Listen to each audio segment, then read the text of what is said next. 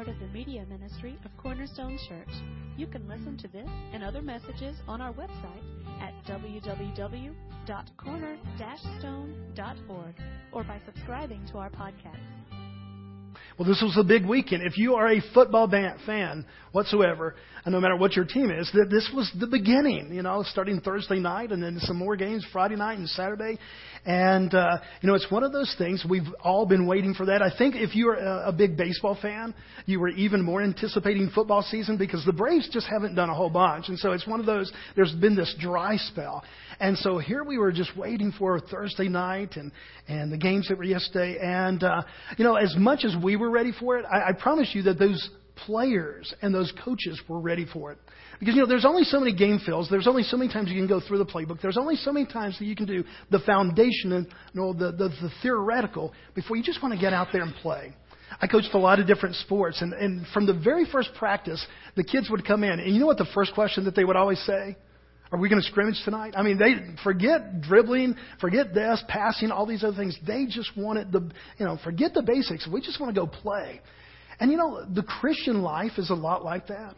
I mean, there's, there's a part of us that, that we very much want foundational truth, and we know that we need foundational truth. We, we need to know how to do life. And at the same time, we get in this mode sometimes where we say, okay, can we just have three easy steps to be a better husband? Four better ways to do parenting, or whatever it might be. And we just kind of want this checklist because it's just so practical. But, folks, we need that foundational truth. And that's what we've been studying about the last several weeks. We've been studying about how God has given us in this world that's filled with a, a lot of deception. And not everything that you see out there is true. Not everybody who says this is right is that really right. And so we live in this world and we need foundational truth and we need to have this discernment. And so we have been pretty much more methodical than we have been practical in the approach the first couple of weeks. Well, we've been pretty much like those football teams that did not go out there and scrimmage day one, but, but sat in the coach's office and kind of said, okay, here's, here's how you do this and here's how you do that. And, and so far we've been looking at the uh, ability to go out there and live life. There will be a practical time that we put all this truth into place. You know, a lot of the games this past uh, Thursday night and, and yesterday, they were blowouts. Let's just call them what they were. You know, uh, the first game oftentimes is, is a, a team that is not quite as accomplished as you are, so that you go out there and kind of get the motor running a little bit. And we saw that in the Georgia Tech game, saw that yesterday in the Georgia game, the Florida game. You know, a lot of different games where they were really on the field. They were just a much uh, superior team than the other ones. And yet there was one or two close games, and I don't know if anybody saw the BYU game. Anybody see that game? Uh, it, probably a lot, a lot of BYU fans here. Okay, Jimmy did. Okay. And, and so, you know, you're watching that game, and they're playing Nebraska in Nebraska. Nebraska is, is supposed to supposed to win, and and yet as that game went on, BYU just kept on coming back. They were leading for a, a, a little bit, and then Nebraska came back. Well, ought to say that it came down to the final play of the game. And, and there wasn't a person in that stadium that didn't know what play was going to be called. Basically, BYU down, you know, needs to score. The only chance that they get, because they're about midfield, is to do what's called a hail mary, where you just you send everybody deep, and you, the quarterback throws it as far as he can, and just hopes that one of the receivers receives the ball in the end zone and scores a touchdown. Well, everybody, I promise you, everybody in the whole stadium knew that that play was coming, and yet in that pressure moment, went off just as planned. Quarterback gets the ball. He goes back. I mean, he just heaves the ball as far as he can. And there's a receiver down there, several in the end zone, but one kind of right on the goal line, receives the ball, scores the touchdown, and BYU won. Now, folks, I share that story with you not just because I'm a big football fan. It was kind of an exciting thing in a weekend where there weren't a whole bunch of exciting games. But I want to use that as an illustration this morning. So those guys had been out there with all the theoretical. They had been watching the films. They'd been, but in that pressure moment, after learning all these foundational things about playing football, they had to play the play. And I don't know if you, Jimmy, if you were listening, but the, the commentator said this afterwards. It's one of those, well, duh, you know, moments when the commentator said, well, next time they run that play, Nebraska may want to have somebody in front of the receiver. Duh like Mr. Captain Obvious there, you know? Of course, when you watch that, and I guarantee you that every one of those defenders knew that they should have people behind, you know, the receivers and also in front of them on a play like that. But folks, in a pressure situation, sometimes you forget the fundamentals. You, get so excited, you kind of get so involved, and that happens to Christians, even when we know foundational truth. Even though you and I would gladly say, yes, we believe that the Bible, for example, is God's truth. So that was week one. What we're doing is building a slow and methodical, for some of you, maybe a little bit too slow and maybe a little bit too methodical, but I promise you, there's a purpose in this. Folks, if we don't understand that what we have right before us is God's truth, then in those days that we're kind of shaking, even in our faith, well, where are we going to come back to know that this is always true? That we open it up and that God's Word is just going to always be true. Not most of the time true. Not true when other skeptics say that it's true, but that it's always true. Because there will be moments in your life, there's certainly been moments in my life when I have opened up God's Word and my heart and my head said something else. Because of emotions, because of feelings, because of logic. And so we began to see that first week that God's truth is truth. And we began to see that the, the ultimate truth of God's Word really tells us about two great truths in life the truth about ourselves and the truth about God. You know, it is all centered on the person of Christ. From day one, from the first book, we have the gospel really presented to us. And yet, the gospel, really, when you begin to think about it, is really telling us the truth about who we are as humans, God's creation, and who He is as the Creator. And this loving Creator who not only created us, but loved us and sent to us a Redeemer through Jesus Christ. I mean, mankind, you know, has forever drawn pictures, painted pictures, and, and asked these questions. Who is God and who is man? And so we've been looking the last couple of weeks about how the, you know, the Word of God tells us exactly who we are. Sometimes the Word of God actually tells us things about ourselves that we really don't want to know. You know, I had a guy, you know, it wasn't preaching to him until it stepped on his toes.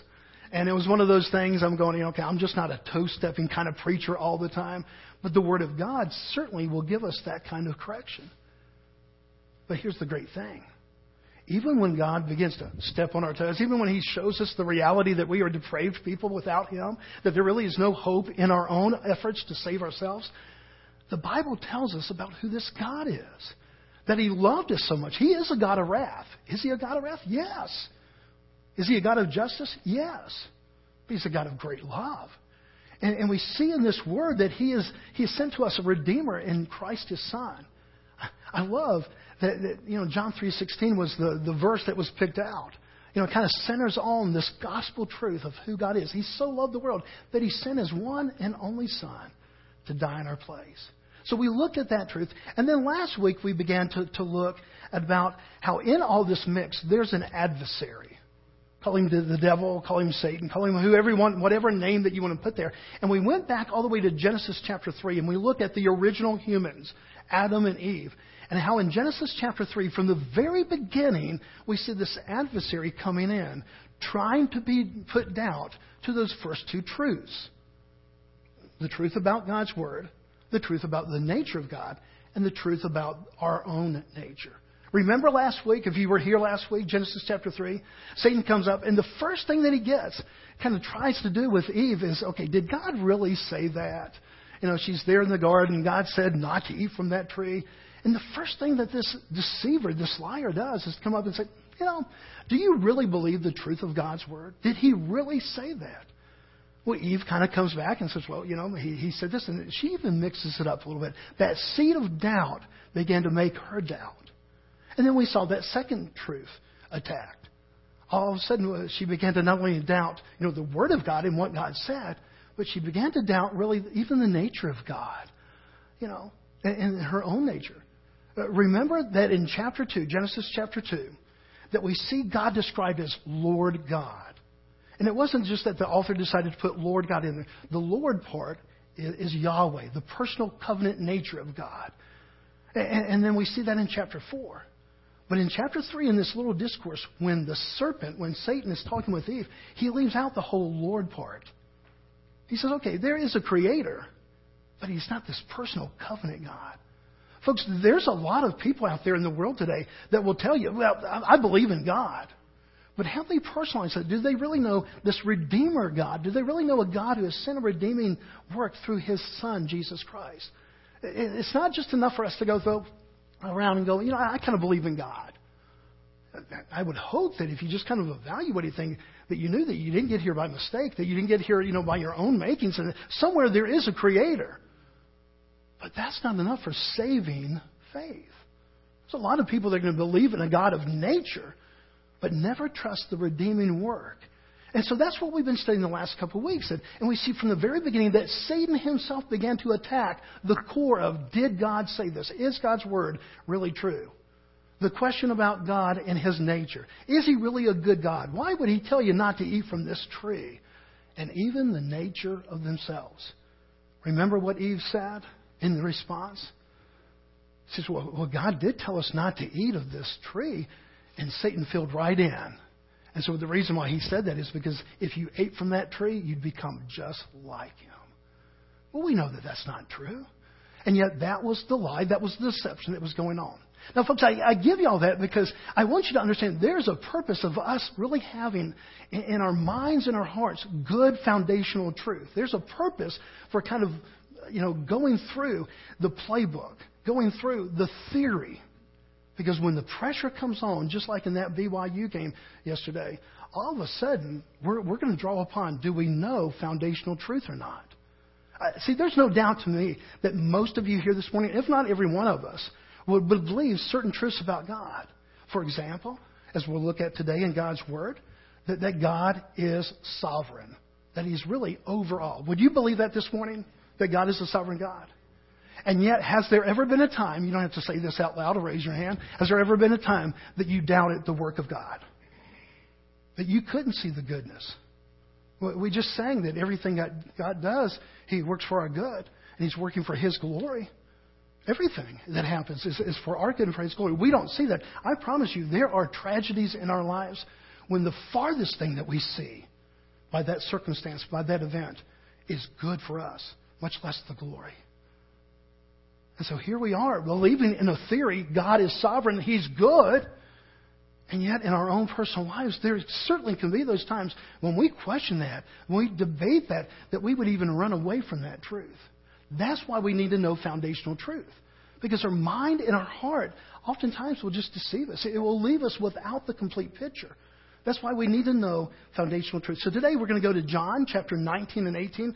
Like I said, we're going to be kind of skipping around through uh, all the Gospels, only because as we look at the story of Christ being presented to Pilate, or Pilate, you know, making a decision and really uh, bringing forth a trial of Christ before Pilate, uh, to get the whole picture, we kind of have to see everything. And, and I don't know if this is what it looked like or not. You know, I think that's probably much more of an Americanized Jesus there than than, than the actuality. But you kind of get the picture. The Jewish leaders wanting to get rid of Jesus, they, they bring Jesus and they put him before Pilate. The reason they do that is because they did not have the ability to get rid, rid of Jesus themselves. The Romans were the authority of that day. And, and so, because they had the authority, they had the authority pretty much to, to, to say what happened, especially when it came to crucifixion, when it came to taking one's life.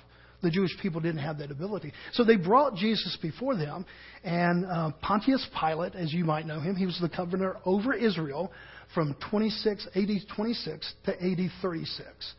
And, and so they bring Jesus before him, and, and Pilate is probably the last person in earth that we would really go to as an example of how to discern truth.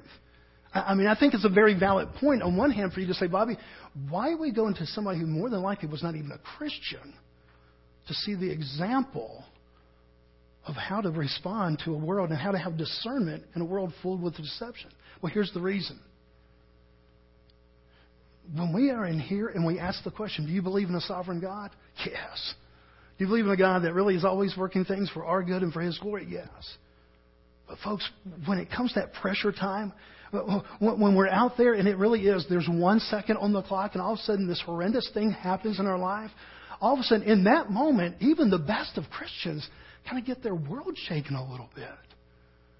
And so, this is what Jesus said. Remember what he said about worry? He said, Don't worry. But how many of you have ever worried?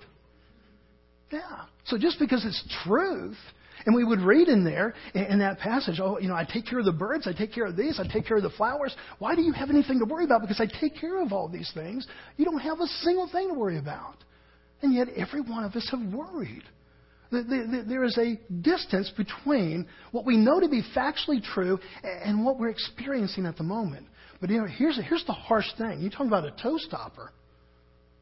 Talking about somebody that kind of just stomped on your toe. Here's what Jesus said at the end of that passage. He said, When you do worry, you're acting like an unbeliever. Look at the different translations. You can use the word pagan. You can use a lot of derogatory words there. But basically, he said, you know, you are not acting like somebody who really believes this truth.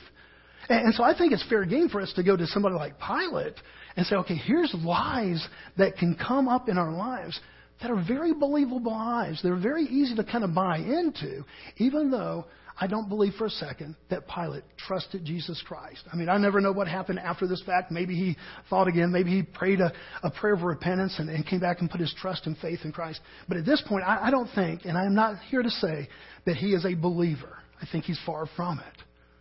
And yet, I think that we can see in his response to this confrontation with Christ some things that we have to guard our own hearts against. Let me give you the first one a believable lie I'm in control. Now, you, again, don't raise your hand, but have you ever believed that? I mean, we would know theoretically if we just kind of go out and, and we say, okay, sovereignty means that God is in control of everything. He really is over all things. Folks, I don't believe that there's one piece of cosmic dust that is not under the control of a sovereign God. I believe that He truly does not that he causes every single thing, he's given free will. But I truly believe that God is totally sovereign. In fact, the very definition of sovereignty is that you have to be totally in control. And, and I think we would believe that. Biblically, we would believe that. But has there been those times that, that we have thought that we're the ones in control? Have we believed that lie? Let's look what happens. See, that core truth gets put into, the, into a little bit of action there when uh, they bring Jesus before Pilate. And Pilate kind of starts this cross examination, this little interrogation, asking about Jesus. Did you make this claim? They say that you're claiming to be a king, king of the Jews, and all these other things. And, and he's doing all of this, and Jesus isn't responding. He, he's silent. And even though there's a crowd out there and they're wrestling around, you, maybe perhaps you can even hear a pin drop because there's silence. Pilate says, Is this who you are? You, this claim, is this true? Silence. And the Bible says in Matthew that when Pilate saw that Jesus was not uh, uh, responding, it used this word, that he was amazed. Now, why was he amazed? Because he was used to people bowing down and begging for their life before him. This is a guy that did have some power. Uh, more power than God? No. Uh, limited power in the scope of, of his reign? Yes. But he had power. And he truly was. I mean, he lived in the era uh, of, of the Caesars. Remember, if you've seen gladiator movies and stuff like that, they're fighting out there on, on the forum. They're, they're fighting out there in, in the middle. And all of a sudden, uh, the gladiator stands over the other one and he looks up to who? The Caesar. And the Caesar does what? Either up and you live, or down and you die. That's some pretty awesome power. And even though Pilate isn't, this is not a, a, you know, a scene where you're out there in the middle of, of this great gladiatorial fight, he's used to it. Pilate's used to, to kind of giving the thumbs up on things or thumbs down. He's used to kind of being in control. And so he believes this lie, especially when there is no response from Jesus. Jesus doesn't say anything, so what does he do? Pilate resorts back to his own self importance. Look what it says, John chapter 19, verse 9 and 10. John chapter 19, verse 9 and 10. He that is Pilate entered into his headquarters again, and he said to Jesus, Where are you from? But Jesus gave no answer. So Pilate said to him, You will not speak to me? Now listen to this response. Do you not know that I have the authority to release you and the authority to crucify you. Was that statement true? I got some yeses. I got some no's. I got some, I'm not going to get it wrong by guessing one or the other. Did he have that authority? In his own mind, he did. I mean, in, in, kind of in a legislative way, way, he did. But ultimately, does he really have that power over God? No. So, so there's a little bit of truth to this statement. In the same way that you and I, as we go out there and live our lives, yes, there's a sovereign God, but do you and I kind of have a free will to go out there and make choices? Yes, God, by His sovereignty and by His ordaining, has given us free will. We're not robots. And so there's a part of this thing about us being in control that, that's semi right. It's just not all the way right. And that's how most believable lies are from Satan. Satan just doesn't come out and say, man, this is going to mess up your life, so go do this. No, what he says is, okay, this part is a half truth. This is pretty much true, but here's where it begins to become a lie. And that's why we buy it. And so here Christ is before them. And now look what the answer Jesus gives to Pilate in verse 11. Jesus answered him, You would have no authority over me at all unless it had been given to you from above. And he goes on to, to, to make this statement like, you know, hey, this is just what God has ordained playing itself out. Pilate, you think you're a major player here? Pilate, you're, you're just kind of filling the role. I mean, how many of you believe, and you can raise your hand on this one if, if, if you want to, how many of you believe that at that point, even at this point, that Jesus could have called down a thousand, if not a million angels and just wiped out the whole place?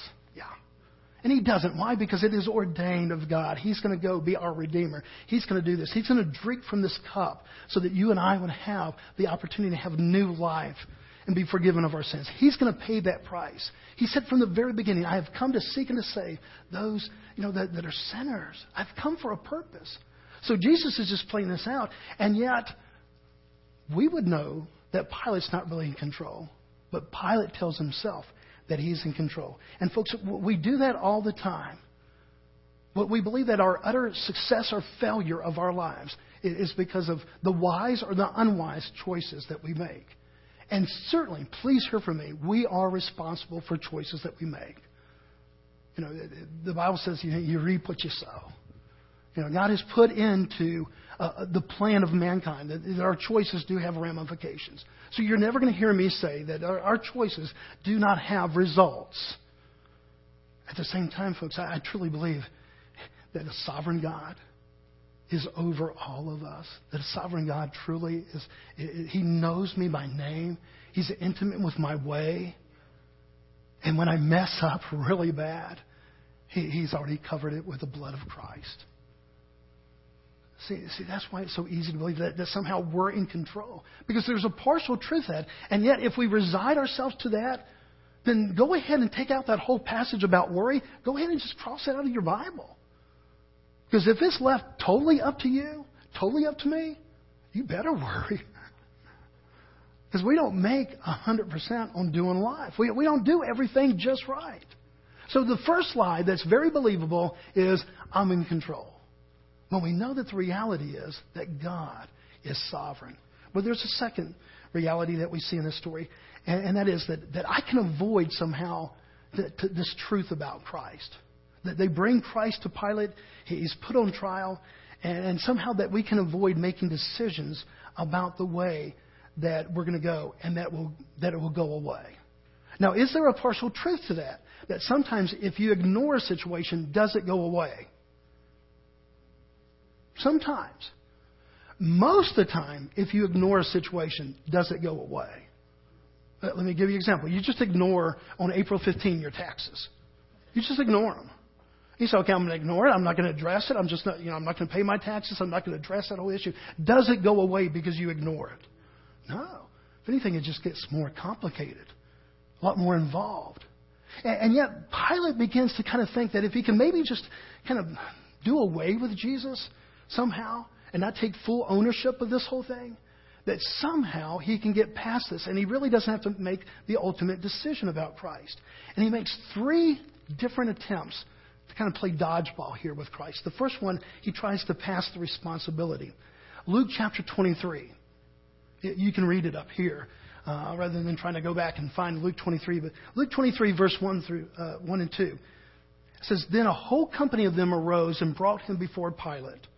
And they began to accuse him, saying, We found this man misleading our nation and forbidding us to give tribute to Caesar, and saying that he was a Christ, a king. Here's his claim. Now look at the response, verse 3 and 4. And Pilate asked him, Are you the king of the Jews? And Jesus answered him, You have said so. Then Pilate said to the chief priests and the crowds, I find no guilt in him. Okay, he says, I'm not finding guilt. I'm not really disagreeing with the claim that, that he is maybe perhaps the Christ. But look where it goes. Verse 5 through 7. But they were what? Urgent. He tries to ignore. He tries to say, you know, this is not a matter. The guy's making a claim. Don't know if it's true or not. You know, let's just let it. But did the people let it go? No, they were bound and determined to have Christ, to have his head, for to see him dead. And so, so, so they were urgent, saying, He stirs up the people, teaching throughout Judea, from Galilee, even to this place. Now look at the next verse, verse 6. When Pilate heard this, he asked whether the man was a Galilean. And when he learned that he belonged to Herod's jurisdiction, he sent him over to Herod, who was himself in Jerusalem at that time. He said, Man, this worked out great. I don't have to make a decision about Christ. I can avoid making a decision that will have impact on my own life because I'm just going to send him over here. Well, that didn't work out. If you know the rest of the story, he sends him over to Herod. Herod says, I'm not going to make a decision. He kind of throws him back to Pilate.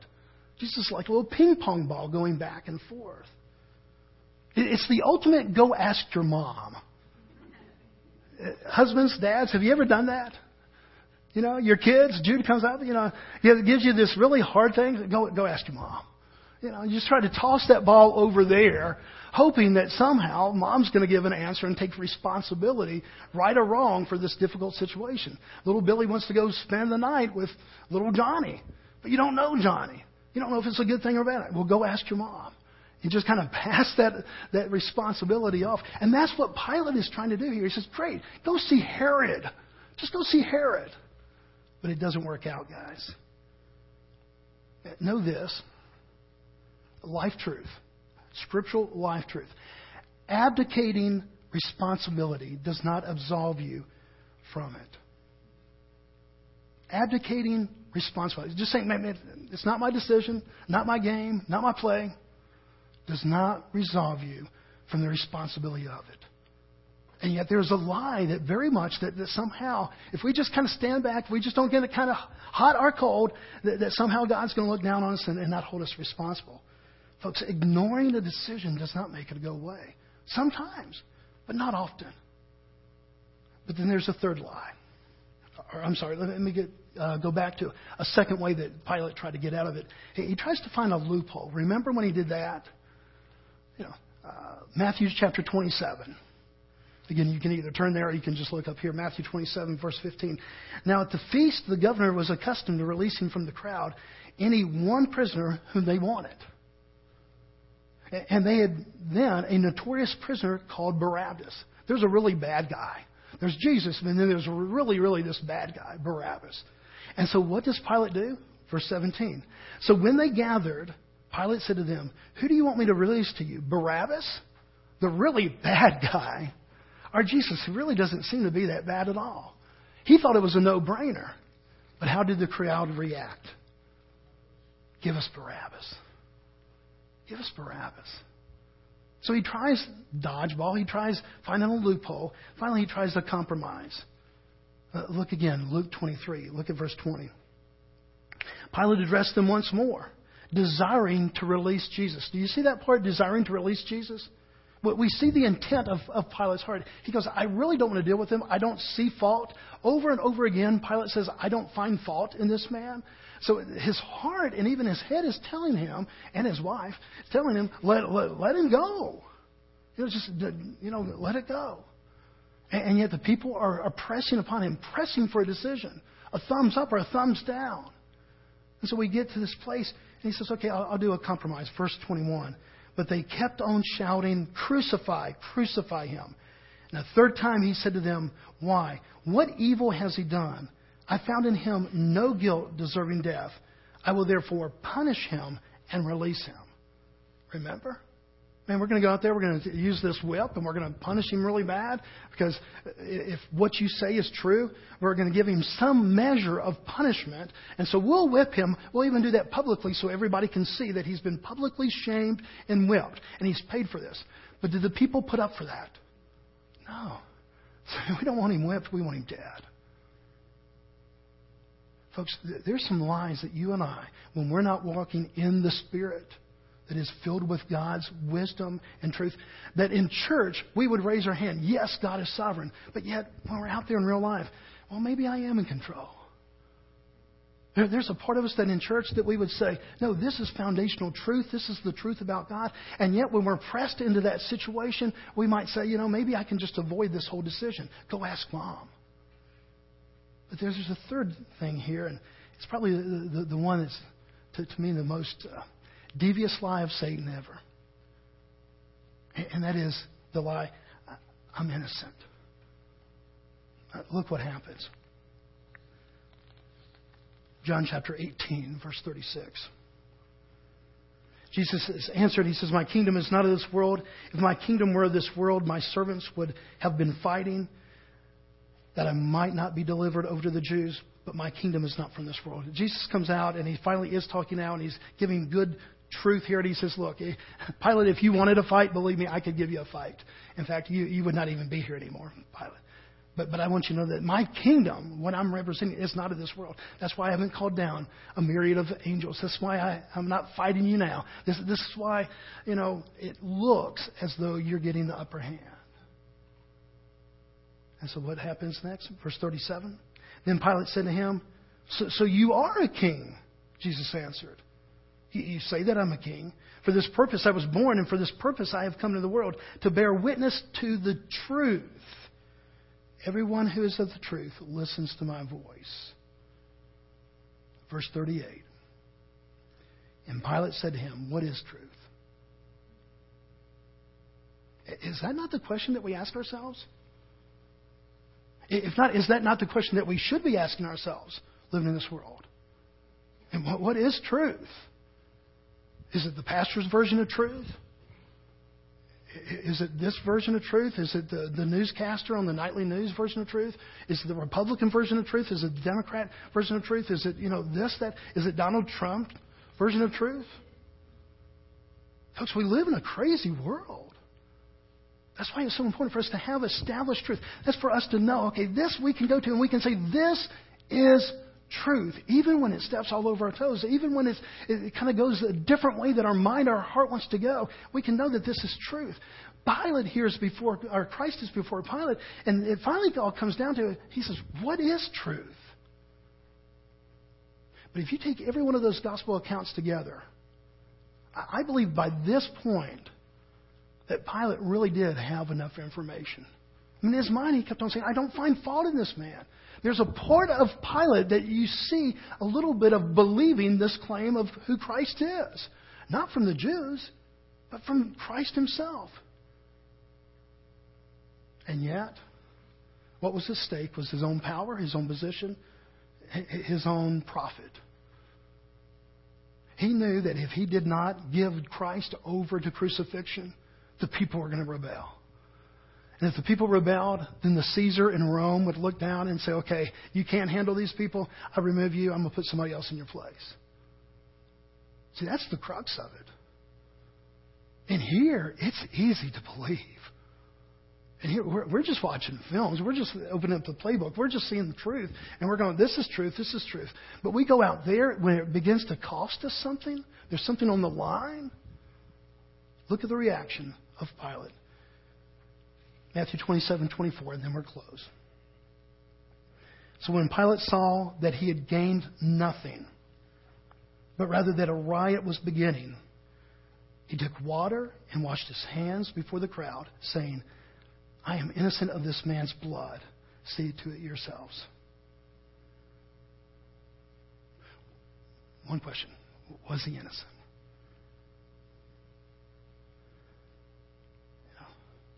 Just, because you tried to toss it off, just because you said, you know, that's not really what I want to do. In, the end, he, he turns Christ over. Folks, here's the bottom line. We can play church all day long. And we can go out there and read truths. We can go to the Sermon on the Mount and says, Don't worry. And I'm the God over birds. I'm the God over the fish. I'm the God over these flowers. And will I not take more care of you? We can do all those things all day long. But when we get out there in that pressure situation, do we really believe that as gospel truth? Do we really believe with all of our hearts that we can sink our faith into it? Or do we try to just kind of run from it or say, okay, man, I'm not responsible for it? Or ultimately, maybe even I'm in control and this all rides on my shoulders. Are you not glad that there is a God who took it upon the shoulders of his son so that it's not upon your shoulders? That is more than a song that we sing, folks. That is gospel truth. And it should permeate every decision, permeate, a foundation of everything, every breath that we take. Uh, perhaps this morning you, you have tried to, to dodge a big decision in your life. You know, it's not pleasant, it's not good, and you just, man, if I just ignore it, it will go away. I, I'm telling you this morning, for the most part, that's probably not true. You know, you're probably going to have to deal with it. But you're not alone. You're not left to just your wisdom and your ability and, and your uh, uh, faculties to figure this whole thing out. God has said, I will give you wisdom. And James, he says, you know, you need wisdom? I'll give you wisdom. He says, what? Just don't be a double minded man. And in other words, he's saying, just believe truth. Sink your teeth into the fact that I'm a God who cares for you. Maybe today uh, you're here and, and, and, maybe you know about Christ. You know some things about Christ. But, but in one way, you're kind of like Pie. You know, I haven't really made a decision about Christ. You, you think, man, maybe when I get older, maybe when life really gets serious, I'll kind of make a, a major decision about Christ. Folks, I, would encourage you this day to not delay. I would encourage you this day that, you know, when, when, when God brings something, a truth to your heart and to your mind, and you act upon it. Because by His good grace, He brought that to your mind.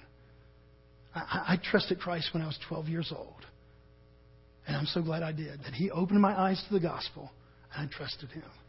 I'm glad I didn't wait to 13 or 14 or 15 or 16, because I, I don't know that my eyes would have been open again today. Maybe there's something that you're just really dealing with. And, and, and, there's a truth that you believe, and yet you're not able to sink your teeth into that truth because of these emotions, these fears, whatever it might be, what it's going to cost you. Let's, let's learn from these deceptive lives. Folks, you, you're not in control. And decisions don't get better just because you ignore them.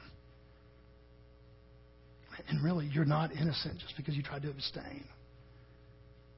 But we live before a holy God. And yet, here's the good news of the gospel why we are sinners, why we have made mistakes, why none of us have earned God's glory and His favor on our own merit. He has provided for us a perfect sacrifice. And His name is Jesus Christ. Even this day, would you put your faith in Him? Would you, uh, whether you are, uh, if you're, uh, you haven't believed before, would you trust Him today? But even if you are a believer today, will you just trust God that God really is going to be that personal God that He said He was? and that you wouldn't have facts up here, kind of thoughts, but that you really were able to live that out, breathe it out with every day of your life. Let's pray. Father, we love you and we thank you. And Father, uh, strange that we would go to someone like Pilate, try to get a cue of, of, of how to respond to deceptions in this world. And, and yet, Father, we see by Pilate's response to, to Christ in this whole situation that, that, Father, those are really a lot of the actions that we take. And so, Father, I, I pray today that we would be bold as we invited you in here before, Father, your Spirit to come. Father, I pray that your Spirit would give us truth in our lives. And Father, maybe there is a, a mother or father, a husband or a wife today that has kind of abdicated some responsibility. And Father, I pray today that, that you would just encourage them, Father, that you would rise them up, that you will give them wisdom, fit for the task that is before them. Father, if there's somebody here that is carrying a load of worry, Father, I pray that they would just be able to, to truly trust that you're a God who gives rest to the weary. Father, for those that are carrying around guilt and, and Father, just shame in their lives, Father, I pray that they would trust what your word says. That if we confess our sin, we bring it to you, that you are faithful and just to forgive us of all of our sins and to cleanse us from all unrighteousness. These are your truths, Father. And help us just to believe them with all our head and all of our heart and all of our life, even this day. We pray this in Christ's name. Amen.